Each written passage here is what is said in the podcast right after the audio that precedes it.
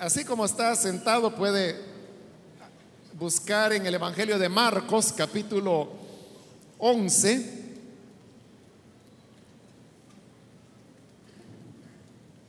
Estamos estudiando eh, versículo a versículo el Evangelio de Marcos. Ya llegamos hasta el capítulo 11 y vamos a leer el pasaje que corresponde el día de hoy.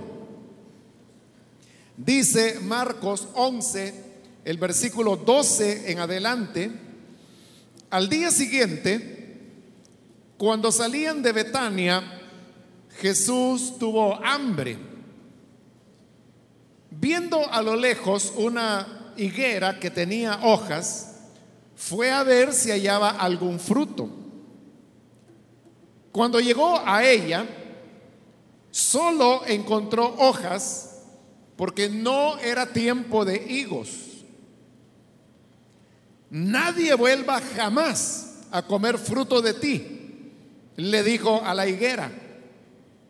Y lo oyeron sus discípulos. Llegaron pues a Jerusalén. Jesús entró en el templo y comenzó a echar de allí a los que compraban y vendían. Volcó las mesas de los que cambiaban dinero y los puestos de los que vendían palomas. Y no permitía que nadie atravesara el templo llevando mercancías. También les enseñaba con estas palabras. No está escrito, mi casa será llamada casa de oración para todas las naciones pero ustedes la han convertido en cueva de ladrones. Los jefes de los sacerdotes y los maestros de la ley lo oyeron y comenzaron a buscar la manera de matarlo, pues le temían, ya que toda la gente se maravillaba de sus enseñanzas. Cuando cayó la tarde, salieron de la ciudad. Amén. Hasta ahí dejamos la lectura, hermanos. Este día vamos a continuar con los acontecimientos que se dieron después de la llegada del Señor Jesús a Jerusalén. Recordará que en la última oportunidad vimos la, la entrada del Señor a Jerusalén que se ha conocido con el nombre de la entrada triunfal. Pero realmente fue una entrada que, como dijimos, fue creciendo en intensidad, en solemnidad, hasta que llega un clímax, que es cuando Jesús entra a la ciudad. Pero cuando entra a la ciudad, Él simplemente ve alrededor y se va. Es decir, toda esa expectación que se fue desarrollando como que termina en nada. Y ese fue uno de los elementos que comenzó a chocar con la mentalidad que los discípulos tenían acerca de el Cristo y de lo que él habría de realizar. Pasó la noche en Betania y luego amanece el siguiente día, así comienza el versículo 12, que al día siguiente Jesús va de nuevo camino a Jerusalén, que quedaba a unos pocos kilómetros. Y acá se nos relatan dos hechos. El primero es el de la maldición de la higuera, que no tenía frutos, y el segundo es la expulsión de los mercaderes en el templo de Jerusalén. Marcos construye el relato como una especie de, sándwich, es decir, coloca la maldición de la higuera, la expulsión de los mercaderes del templo, y luego va a terminar con la verificación que la higuera maldecida se secó. Entonces, tenemos por un lado la higuera maldecida, por el otro la higuera seca, y en medio está el relato de la expulsión o purificación del templo, como también se le llama. Ahora, estos dos elementos, el de la higuera y la limpieza del templo, no son elementos separados el uno del otro, sino que Marcos los ha construido así de esa manera, precisamente porque están relacionados. Y la relación se nota aún más en el cuidado que tiene Marcos de amarrar en el tiempo estos acontecimientos. Por ello, vean el versículo 12, dice, al día siguiente, es decir, ahí está amaneciendo el día después que Jesús entró a Jerusalén. En el versículo 19 está terminando ese día, cuando dice cuando cayó la tarde. Y en el 20 dice por la mañana, que sería ya del segundo día en Jerusalén, vuelven a pasar por la higuera. Entonces, hay una descripción temporal que hace Marcos, comenzando por la mañana, el anochecer y la nueva mañana. Pero esa mención repetida del tiempo, lo que está haciendo es atar estos relatos. Ahora, ¿de qué manera los ata? Bueno, veamos primero qué es lo que pasa. Dice el versículo 12 que al amanecer, que era la mañana de lunes, salen de Betania y van hacia Jerusalén y dice que Jesús tuvo hambre. Versículo 13, viendo a lo lejos una higuera que tenía hojas, fue a ver si había algún fruto. Pero cuando llegó a ella, solo encontró hojas porque no era tiempo de higos. Las higueras producen su fruto en el otoño. Estamos hablando del mes de octubre. Y usted sabe que la Pascua cae en los primeros días de abril, como es una fiesta judía, pero una fiesta que se rige por la luna y no por el sol, y el calendario nuestro está hecho en base al sol, a eso se debe que a veces la Pascua cae en marzo y a veces cae en abril. Pero se sabe que la ocasión cuando el Señor fue sacrificado fue en los primeros días de abril. Entonces vea esto. Todo el mundo sabía que las higueras producen su fruto en octubre. ¿De qué sentido tenía ir a buscar frutos en abril? Es como en nuestro país, ¿no? Uno sabe que la época cuando el café produce su fruto es al final del año. A veces pudiera ser octubre, pero sobre todo noviembre, diciembre, enero, y hay lugares que llega hasta febrero. Pero nadie va a esperar cosecha de café en abril. Eso es lo que nos hace pensar que no era que Jesús no supiera que la higuera no estaba en el tiempo, y ahí lo dice claro Marcos, que no era el tiempo de la cosecha, faltaban varios meses todavía. Entonces, ¿por qué Jesús va a buscar higos cuando él sabe que faltan meses para que las higueras comiencen a producir higos. Es evidente que no era que Jesús esperaba encontrar higos. Más bien porque él sabía que no había higos, es que va a buscarlos con el fin de demostrar que la higuera no estaba dando frutos. Ahora, la higuera no es la primera vez que se menciona en la Biblia. La menciona Isaías, la menciona Jeremías, y siempre que se la menciona, es una mención en relación al pueblo de Dios y siempre en torno al tema que se ha dado o no ha dado fruto. Entonces Jesús lo que quiere demostrar es que la higuera que se dice que estaba muy frondosa porque tenía muchas hojas, tenía apariencia de tener un buen follaje, pero no tenía fruto. Lo que el Señor quiere enfatizar y está anticipándose a lo que va a ocurrir ya en el templo, es que la, vida religiosa de Israel era solamente una vida de formas.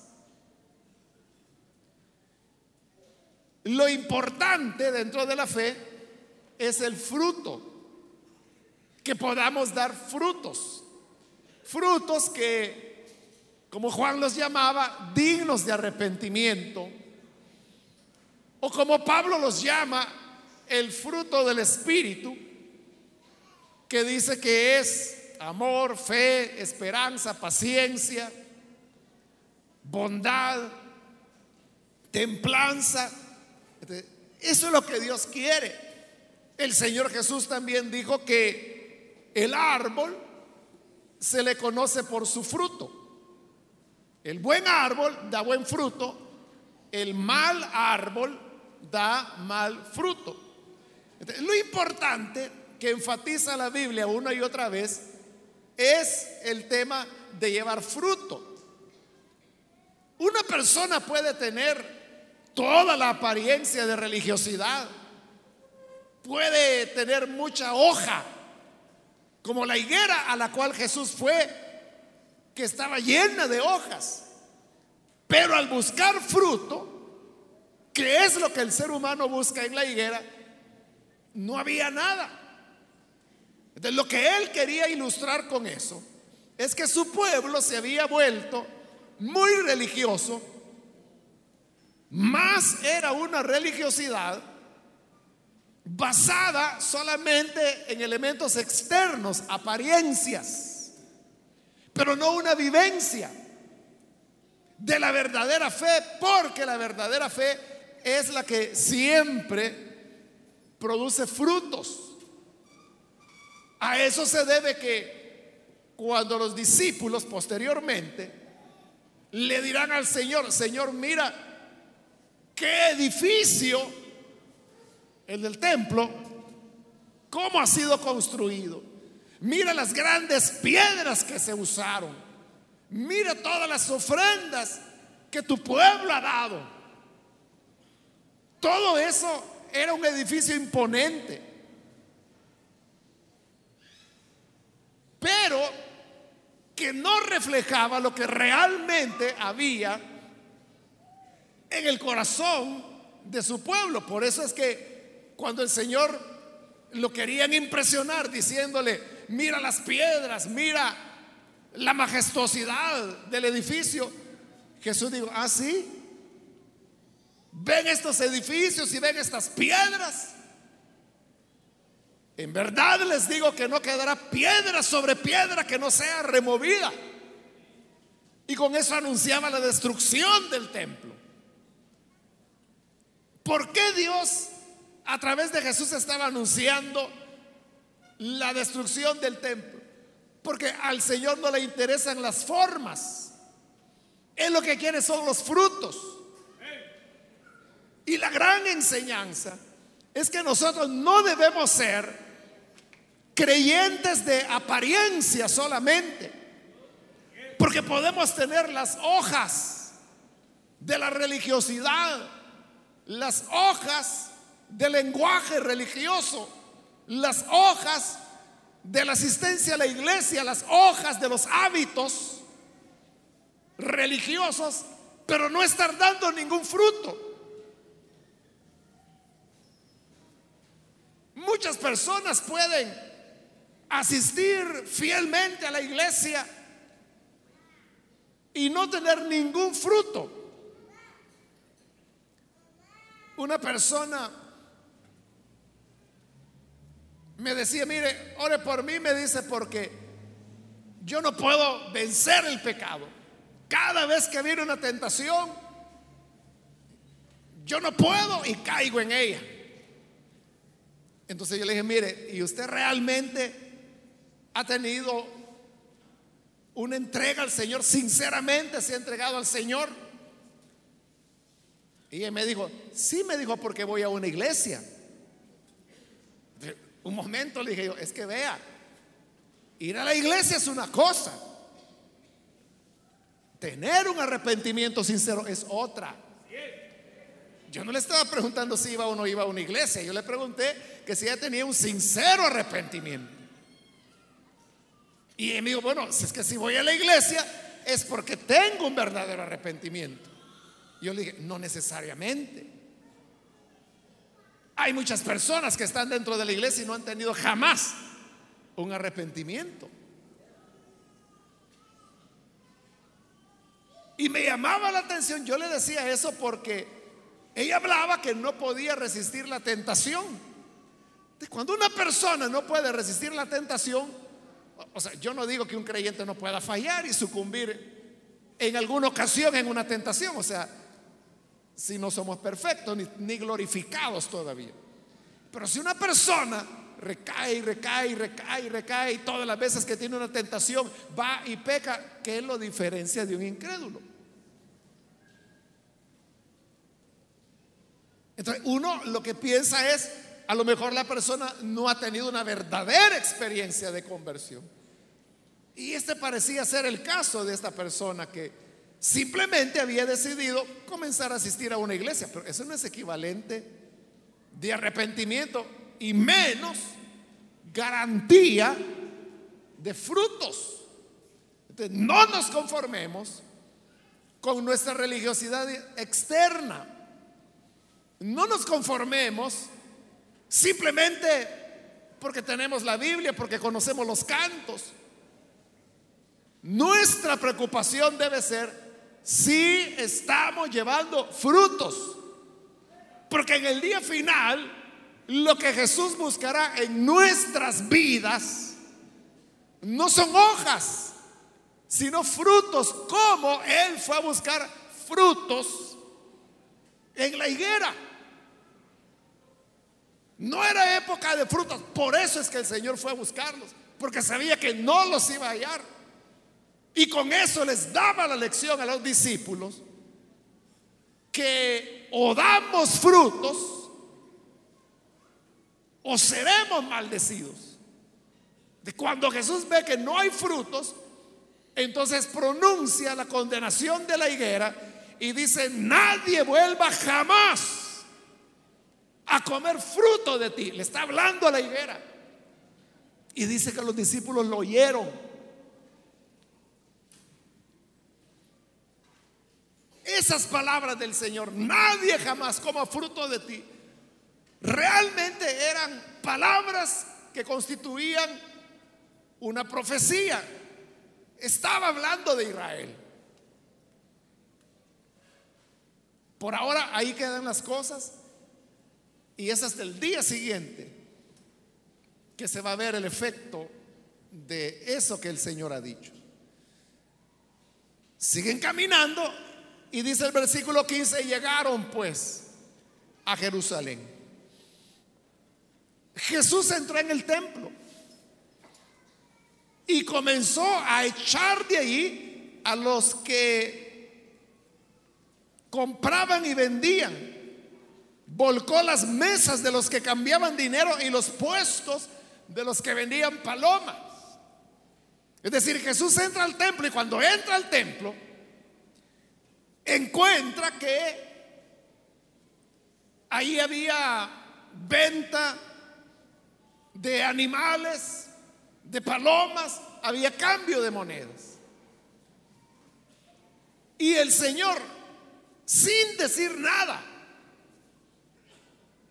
sin anunciar, sin advertir, simplemente comienza a accionar y a volcar todo ese sistema de ventas que había ahí.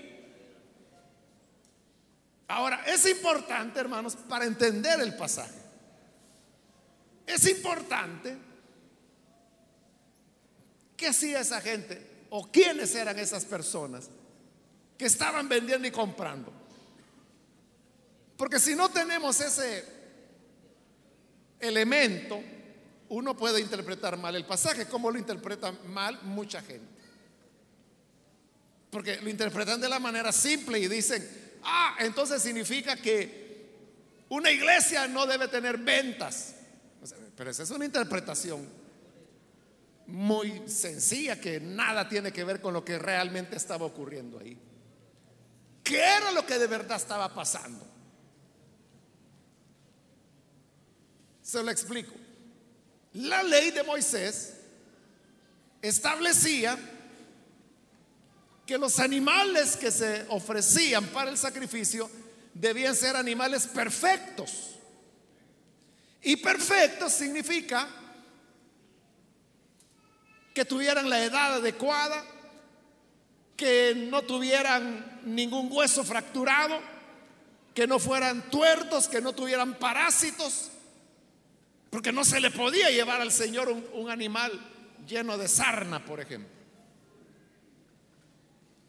Pero vea, eran los sacerdotes los que examinaban al animalito y decían, este animalito está apto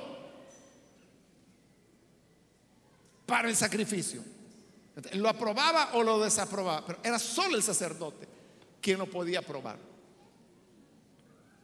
Ahora, la gente viajaba al templo porque el Señor había dicho que el templo era el único lugar de adoración y el único lugar donde se ofrecían sacrificios.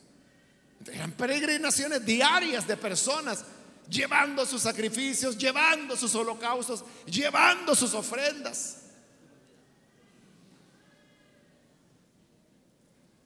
Los palominos, usted sabrá que en la ley de Moisés eran las, la alternativa de la gente pobre.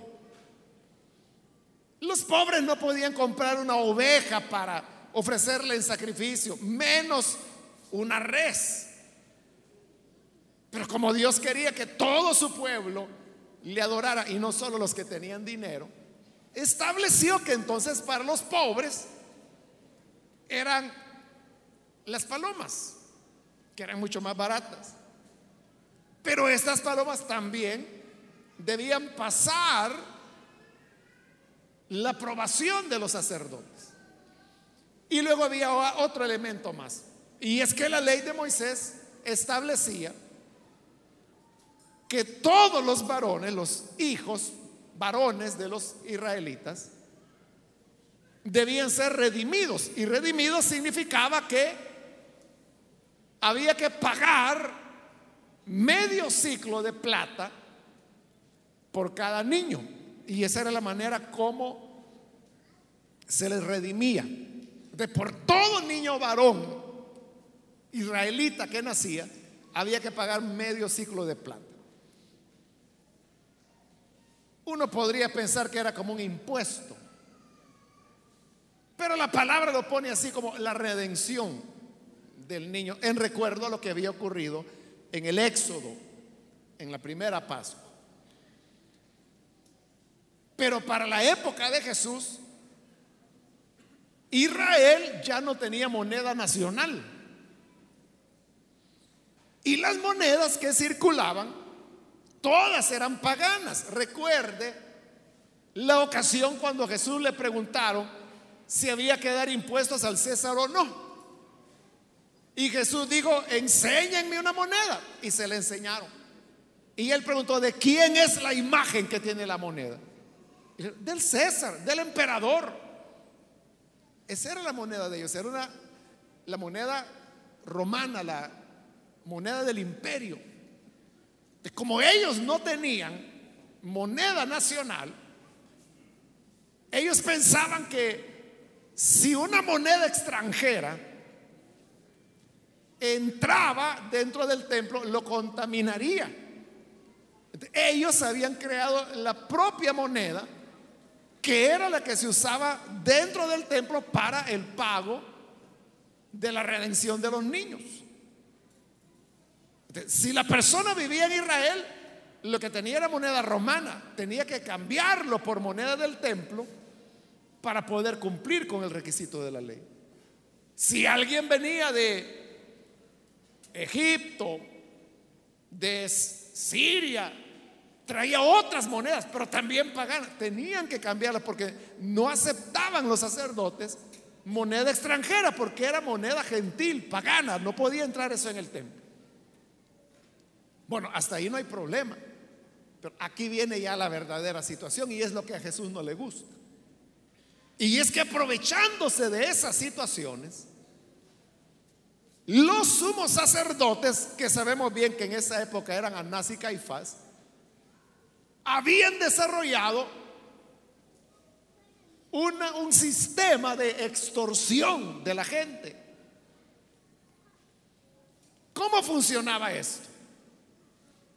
Si un campesino, por ejemplo, trabajaba como pastor y él quería ofrecer un holocausto o sacrificio, entonces tomaba un corderito del rebaño y lo llevaba. Este campesino procuraba llevar un cordero como la ley lo establecía. Que no tuviera defecto, que no tuviera una fractura, etcétera escogía el mejor y él sabía que ese cordero estaba apto, pero el sacerdote tenía que dar la aprobación. Cuando llegaba al templo, ese era el problema. Que el sacerdote en medio lo revisaba y decía, no, no, este cordero no cumple los requisitos. ¿Y cómo que no, señor sacerdote? Si mire, tiene la edad apropiada, no tiene fractura, no tiene sarna, no tiene parásitos, está saludable. Y el sacerdote decía, no, pues no, si quieres adorar a Dios con ese cordero no lo puedes hacer. Y entonces, ¿cómo voy a hacer? Si le he traído lo mejor. el sacerdote le decía, bueno, véndelo o ve dónde consigue dinero y compra de los corderos que aquí se venden. Porque los que aquí se venden, eso ya tienen nuestra aprobación. El problema era que esos corderos que se vendían en el templo podían costar dos o tres veces lo que costaba un cordero. Lo mismo era con las reses, lo mismo eran con las palomas, que era para la gente pobre. Podían traer la más perfecta paloma. Los sacerdotes se la rechazaban. No, tienes que comprarla aquí. Pero esa que vendían ahí era muchísima más cara. Era un asalto el que hacían ellos.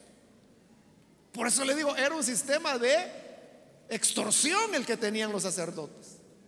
Y lo mismo era con el cambio de moneda. Si alguien venía del Líbano y decía, bueno, aquí traigo el equivalente a medio ciclo de plata porque me nació un hijo varón y vengo a pagar su redención. De los sacerdotes le decían, uy, le decía, ¿cómo que moneda del Líbano? ¿Cómo vas a meter esa inmundicia dentro del templo? Ve a cambiarla, ve ahí, ahí están los cambistas de monedas. Igual, el problema era que cuando llegaban ahí, bueno, quiero cambiar esto por moneda del templo. Ah, ¿cómo no? Está 8 por 1. ¿Qué? 8 por 1, sí. ¿Pero cómo va a ser eso? Si el cambio está a 2 por 1. Bueno, pero este es dinero sagrado. Este tiene la aprobación del templo, del sacerdote. 8 por 1. ¿Y qué hacía la gente? No podían decir, entonces me voy a otro templo. No había otro templo. Entonces me voy a adorar a mi manera. No había otra manera. Entonces, ¿qué es lo que en realidad le molesta al Señor? Lo que le molesta es esto.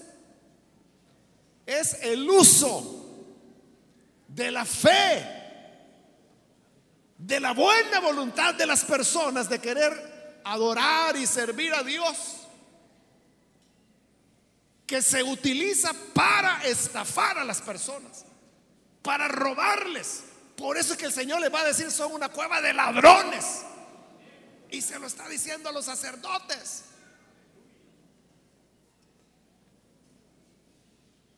Entonces vea, si usted entiende lo que está ocurriendo ahí, hermano, eso no tiene nada que ver con una con que se diga, es que fíjese que esta iglesia está mal porque allá afuera han puesto una venta de pupusas. Eso no tiene nada que ver. Si usted quiere, va. Si no quiere, no va. Si quiere, compra. Si no quiere, no compra. Pero aquí no tenía esa opción. Si quieres adorar, arriba las manos y saca la bolsa. No había opción. Ese es el verdadero tema. Si, uno dijera, es que no tienen que haber ventas dentro de la iglesia, esa es la manera más simple de ver el pasaje, eso no tiene nada que ver. ¿Por qué? Porque piensen esto, hay iglesias donde no venden, pero ni una Biblia. Pero los predicadores que están al frente de esa iglesia, que no venden nada, pero usan la fe de la gente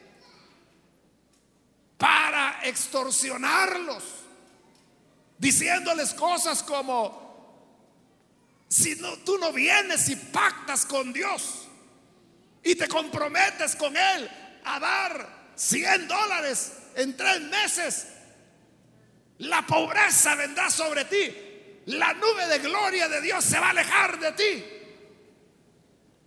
Ahí están extorsionando, están haciendo, aunque no venden nada, están haciendo lo que Jesús tanto repudio mostró en este lugar. Porque yo le digo, ¿dónde usted ve a un Jesús violento? Es la única ocasión. ¿En qué otro momento se le ve al Señor tan encendido como en esta ocasión? En ninguna otra ocasión. Esto fue lo que más le chocó y le ofendió a él. Entonces, vean lo que uno tiene que ver, porque la gente puede ser muy sencilla y ahí anda, y por aquí venden pupusas, venden yuca. Ah, quiero ver. Si venden yuca es una mala iglesia, no. Va a ir el Señor y lo va a sacar con azotes. Y como no hayan nada, creen que está bien esa iglesia. Pero el pastor o el predicador puede ser un gran extorsionador. No es en eso en lo que hay que fijarse. En lo que hay que fijarse es si están queriendo amenazarle, si usted da o no da, eso es lo que el Señor condena. El uso de los sentimientos religiosos de las personas para extorsionarles. Es que es lo peor, hermano, que se puede hacer. Jugar con la fe de las personas, jugar con su buena voluntad. Para decirle, es que si tú quieres ser sanado, tienes que dar una ofrenda de 200 dólares. Vamos a ver, hagan fila aquí, los de 200 dólares. Y vamos a orar para que el Señor nos sane ya. Eso se llama estafa. Esos son ladrones que han convertido la iglesia en cueva de ladrones. Eso es lo que Jesús repudió. Y por eso, sin mediar palabra, Jesús entró en el templo, comenzó a echar de allí a los que compraban y a los que vendían. Volcó las mesas de los que cambiaban dinero y los puestos de las ventas de palomas. Fuera con todos ellos. Y vea, ahí dice que comenzó a echar a los que ahí vendían. A echar. Y la palabra griega que se utiliza ahí para echarlos es la misma palabra griega que abundantemente se ha usado en este Evangelio cuando se refiere a echar demonios. Porque si usted ha estado siguiendo este estudio de Marcos, sabrá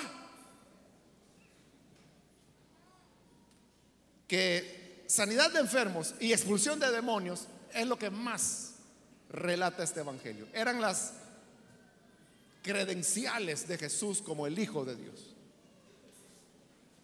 Pero es la misma palabra, la misma palabra que se usa para echar fuera demonios, es la palabra que se está usando para echar a los vendedores. Es decir, como que si esto era una trama satánica que estaba ahí adentro. Y que así como el Señor ha venido a liberar a los poseídos, a los atormentados de demonios, ahora viene para liberar a la gente que está siendo extorsionada y sin remedio. Y añade el versículo 16 que no permitía que nadie atravesara el templo llevando mercancías. Es decir, habían otros que eran los que traían, aquí vienen más corderos para los vendedores, fuera de aquí, les decía el Señor. Y lo peor es que se atravesaban el templo por no ir a dar la vuelta allá. Se lo atravesaban por aquí. Y el Señor no lo dejaba entrar fuera, fuera de aquí.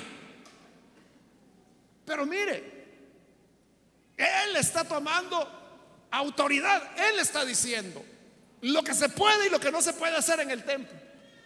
Por eso es que el día siguiente, esa es la pregunta que le tienen las autoridades religiosas. ¿Con qué autoridad haces esto? Y ahí vamos a ver la respuesta que les dará. Pero vea, el Señor estaba tocando ahí el templo. El templo era el centro de poder que había en el país. Porque recuerde que el templo fue construido en la Jerusalén alta, la llamada ciudad de David o Monte Sión. Fíjese la historia, ahí está en la Biblia. Lo primero que se construyó en el monte fue el palacio donde vivía David. ¿Y quién vive en el palacio? El rey, el que tiene el poder.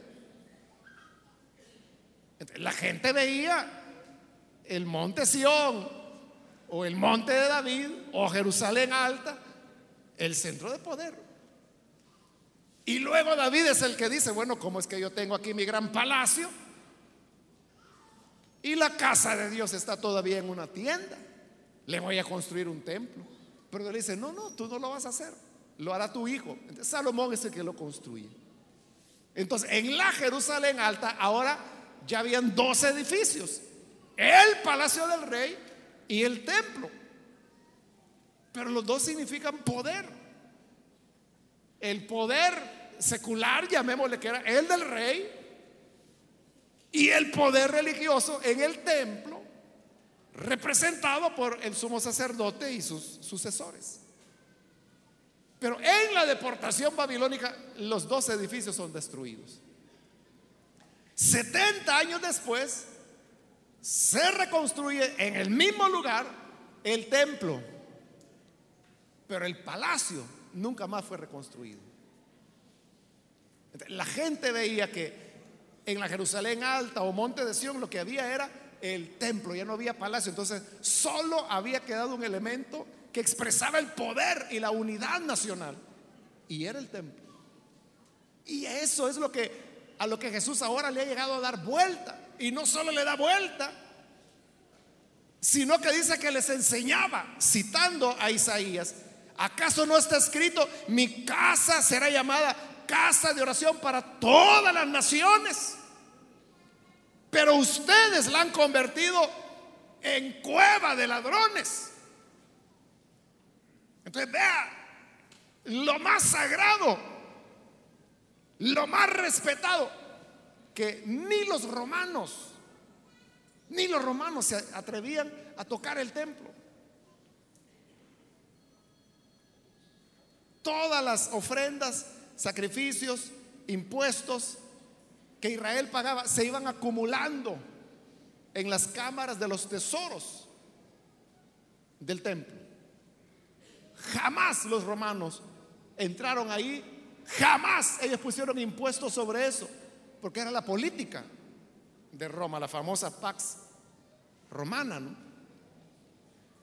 que era eh, respeto a todas las religiones. Si la religión judía establecía que a ese templo no podía entrar un gentil, solo un hebreo, no entraban. Pero los romanos tenían mucha curiosidad de querer saber qué había dentro del templo, cuánta riqueza había allí acumulada. Pero como no podían entrar, entonces al lado del templo, los romanos comenzaron a construir una torre alta que se llamó la Torre Antonia. Usted lo puede buscar en un diccionario bíblico y, ver los dibujos.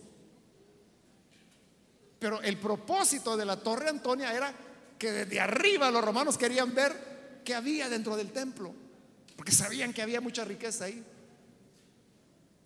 Y entonces lo que los judíos hicieron fue que levantaron, le tiraron más hiladas de ladrillo a la pared y cerraron.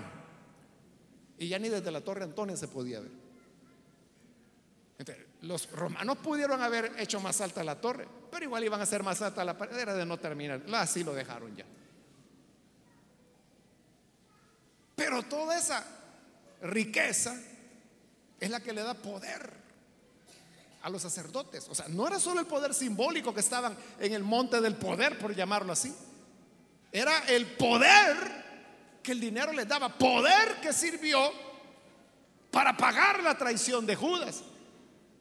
Dinero que sirvió para animar a la gente a que gritaran crucifícale.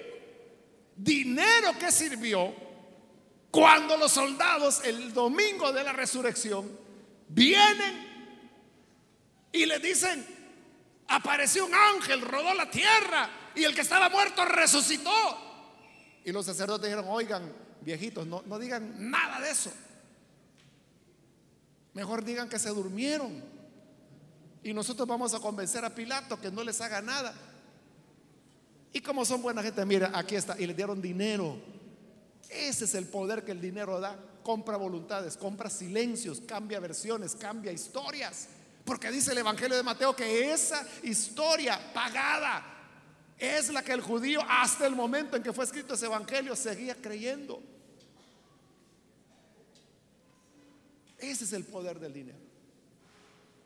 Pero ¿qué es lo que Jesús ahora está diciendo? Les está diciendo ladrones.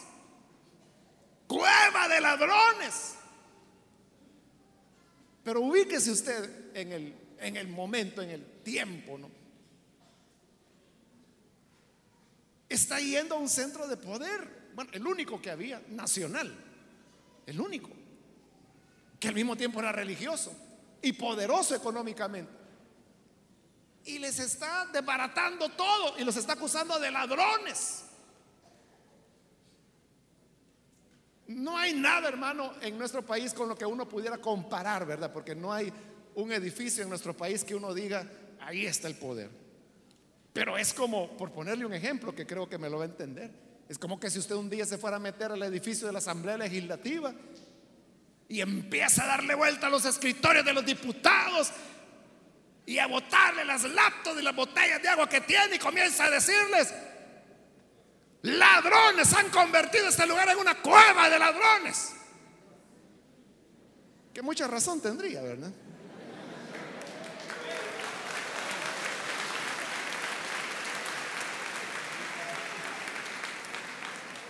Pero el punto es, ¿qué le pasa a usted?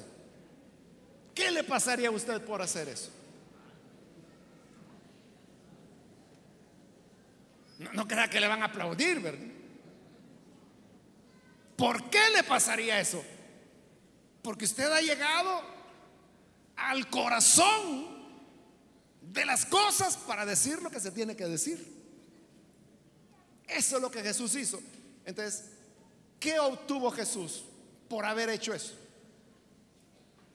El versículo 18 lo dice. Los jefes de los sacerdotes, que eran los dueños del negocio, y los maestros de la ley lo oyeron y oiga, comenzaron a buscar la manera de matarlo. Así de sencillo. esta es una amenaza para nosotros. Hay que matarlo. Pero tenían temor porque dice que toda la gente se maravillaba de su enseñanza. ¿Cómo no le iban a admirar? Se había dicho y hecho lo que todo mundo hubiera querido hacer desde hacía años y no se habían atrevido. Ese campesino que quizás había venido con su corderito por 60 kilómetros para que le digan, no, pero si cumple todos los requisitos, sí, pero soy el sacerdote y digo que no ahí están en venta los otros. Y sabía que lo iban a asaltar, que lo iban a robar ahí. Pero ¿qué opción tenía? ¿Cómo cree que se sentía esa gente? Indignada. Pero nadie se atrevía a decir nada. Jesús sí lo hizo. Y porque lo hizo, dice que la gente se maravillaba. Y ese apoyo popular es el que le da temor a las autoridades. hay que matarlo. Y es un temor que lo van a tener todo el tiempo. Y por eso es que dicen, matémoslo, pero no en la Pascua. Porque entonces la gente se va a alborotar. Pero Dios había decretado en la Pascua. Hasta que aparece Judas y les hace el favor. Y el versículo 19 dice, cuando cayó la tarde, salieron de la ciudad, se fueron de regreso. Usted puede ver que Jesús no está haciendo nada por cuidarse. Al contrario, lo que él está haciendo es todo para que lo mate. Es como que si usted ve un panal de avispas, entonces dice, uy, usted se aleja y, se va. No, Jesús llegó y empezó a puyar. Es lo que él hizo. Él no está evitando problemas, los está buscando, los está provocando. Y uno diría, ¿y eso no es locura? ¿Acaso la Biblia nos dice el sabio ve el mal y se aparta? Lo que ocurre es que hay momentos, hermanos, en la vida, cuando si usted ha venido sosteniendo y sosteniendo y sosteniendo una verdad, esa verdad lo va colocando y colocando y colocando y colocando contra la pared. Cuando la verdad lo arrincona, usted solo tiene dos opciones. Mantenerse firme en lo que ha hablado o rajarse y echar a perder todo, incluso la verdad que usted ha anunciado todo el tiempo. Jesús no se rajó. Él no se acobardó. Lo llevó hasta las últimas consecuencias. Y ese es un ejemplo de lo que nosotros debemos hacer que aunque vengan amenazas y nos digan esto o lo otro, lo que hemos creído no es fácil. No es fácil, hermano. Pero hay que tener la valentía y la integridad cristiana como para llevar las cosas a la última consecuencia, porque así usted va a validar la verdad que ha venido enseñando. Pero si retrocede, usted destruye la verdad que usted mismo enseñó. La echa a perder y demuestra no solo que es un cobarde, sino que su verdad no era tan verdadera. Entonces Jesús es para nosotros un modelo de cómo ser testigos de Dios. Básicamente hay dos enseñanzas, tres enseñanzas diría yo en el pasaje que hemos visto. Número uno, el Señor no quiere apariencias, quiere frutos. Número dos, no se debe utilizar los sentimientos religiosos de las personas para estafarlos económicamente, porque eso lo odia el Señor. Y número tres, si vamos a ser testigos del Señor, seámoslo, cueste lo que cueste. Amén. Vamos a orar, vamos a cerrar nuestros ojos, hermanos.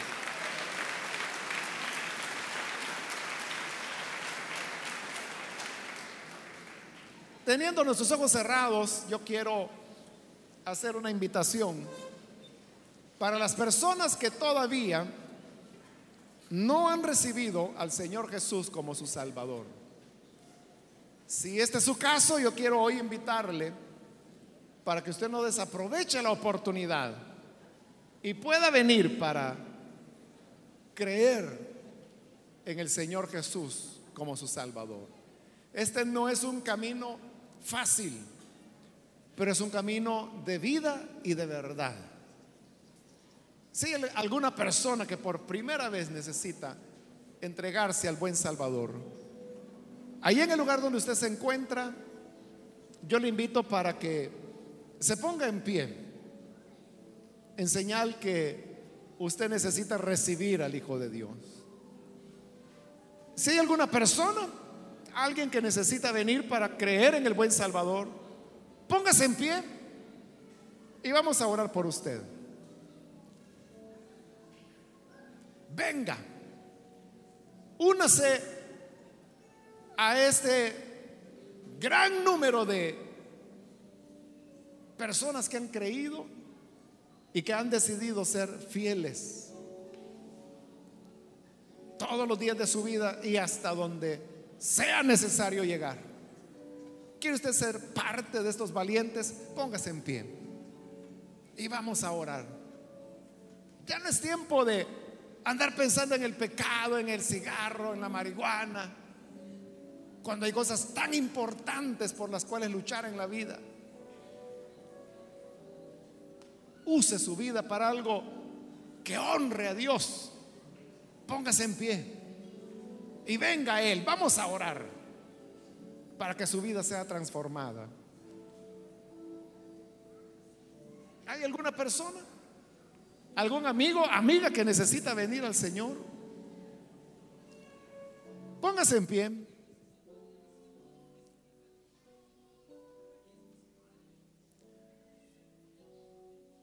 Si hay algún hermano que se ha alejado del Señor y hoy necesita reconciliarse y comenzar de nuevo, igual yo le invito para que se ponga en pie en el lugar donde está.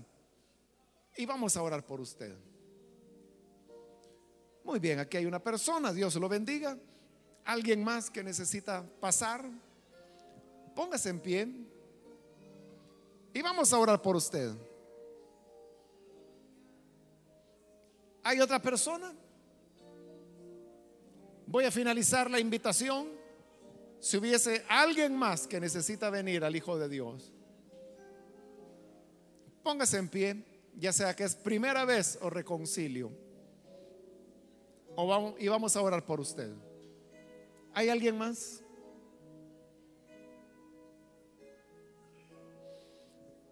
A usted que nos ve por televisión, le invito para que al igual que esta persona, en su hogar usted también únase con nosotros en esta oración y reciba al Hijo de Dios como su Salvador.